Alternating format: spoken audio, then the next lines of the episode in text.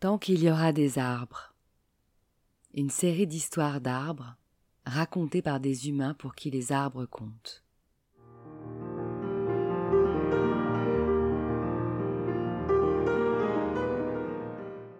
Un patchwork de voyages en enfance ou dans le monde qui justifie qu'au-delà de leurs bienfaits naturels scientifiquement prouvés, les arbres sont nos complices de vie et doivent rester les témoins de nos existences.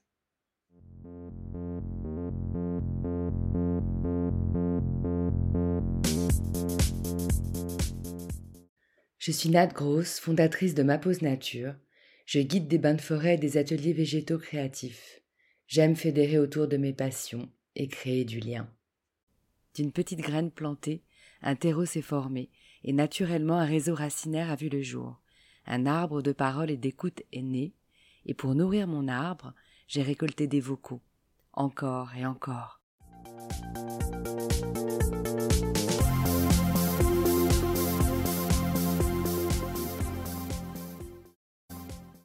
Tant qu'il y aura des arbres, je pourrai respirer. Je suis Audrey Tsiang, je suis née à Paris et je vis à Lozerte, en Occitanie.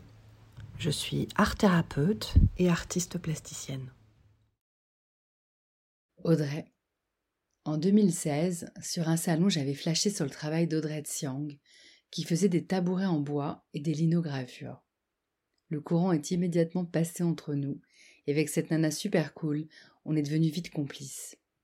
À l'époque, j'avais lancé Woodim, un service de transfert d'images à la main sur du bois, et avec Dr Summer, mon concept store de trouvailles estivales toute l'année, j'étais sur les salons de la porte de Versailles, comme le Who's Next ou Mode City, ou Première Classe aux Tuileries. Pour le Who's Next, j'avais convié Audrey à participer avec d'autres marques en devenir, telles que Cézanne, Justine Louise ou Maud Fourier ses célèbres paniers à messages. On a même fait une collaboration de ces linogravures transférées sur mes morceaux de bois. En contemplant un exemplaire gardé chez moi, j'ai réalisé avec stupeur que c'était un arbre. À l'époque, elle entamait sa reconversion en art-thérapie, et dans la foulée, elle est partie vivre à Lozerte, dans le Tarn-et-Garonne, où elle organise désormais des ateliers découvertes et des rencontres en mini-comité sous le nom d'art transformation, où l'élémentaire joue un rôle primordial. On ne s'était pas parlé depuis deux ans, et les arbres nous ont reconnectés de nouveau, comme une conversation interrompue qui a repris naturellement son cours. C'est d'ailleurs un de leurs pouvoirs que j'ai pu expérimenter en un an et demi, celui de relier les gens. Son récit d'expérience auprès de jeunes un peu tourmentés montre le pouvoir de la création en nature, et même si elle, c'est plutôt avec de la terre et moi avec les branches et les feuilles, on a clairement une approche similaire du mieux-être grâce à la création, grâce au végétal, grâce à l'organique, surtout quand ça se passe auprès des arbres. J'ai beaucoup d'histoires avec des arbres à différentes périodes de ma vie, mais je crois que j'ai envie de raconter celle. Euh, en fait, je suis art thérapeute et euh, et je m'occupe d'un groupe d'adolescents qui est très difficile à mettre en, en, création. Ils jouent beaucoup aux jeux vidéo, donc je me dis bon bah je vais les je vais les sortir. On va on va je, voilà je vais essayer de, de les mettre euh, en route corporellement en les, en les amenant dans le jardin. Et ce jardin est absolument vide et il y a juste cet arbre dans un coin qui a été euh, qui a été nettoyé par les jardiniers. Donc voilà, tout le jardin a été nettoyé par les jardiniers. Donc il n'y a vraiment rien du tout sur quoi je peux m'appuyer pour démarrer cet atelier. Juste des, des, des, encombrants dans un coin. Et, donc je démarre avec ça. On démarre avec ces, ces objets qui traînent dans un coin. Et en fait, cet arbre, dès le départ, je sens qu'il est mon ancrage, je sens que euh, c'est là que ça va se passer. Et effectivement, petit à petit, euh, d'un mouvement à un autre, euh, d'un atelier à l'autre,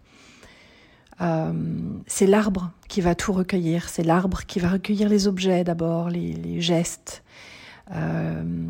les adolescents, petit à petit, vont, vont le saisir, vont s'en saisir commencer à créer autour de l'arbre, dans l'arbre. L'un d'entre eux va rester dans l'arbre pendant plusieurs séances. À chaque séance, il, grimpe à l'arbre, il reste là-haut, il, a l'air de, pour une fois, maîtriser un peu son, espace. Euh, finalement, il redescend avec les autres. Euh, euh, des objets, ils seront accrochés, des des mobiles seront créés autour et, ensuite pendus à cet arbre. Et, cet arbre va recueillir tout ça. Il va vraiment accueillir tous ces, mouvements, toutes ces créations, tous ces gestes, toute cette vie finalement. Et,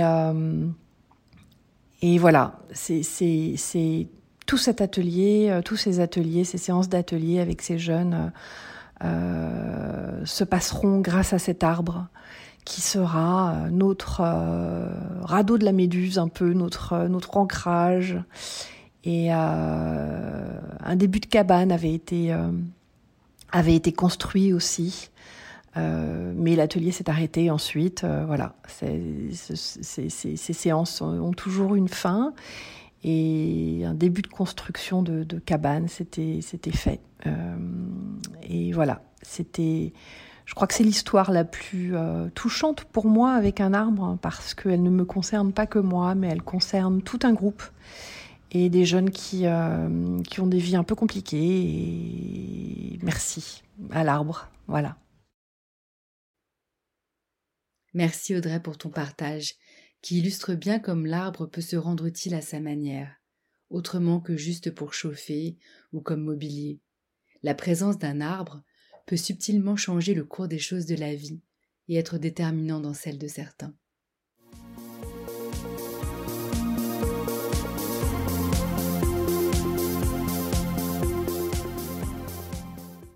Cet arbre social continuera sa croissance tant qu'il y aura des messages pour l'enrichir et le faire vivre.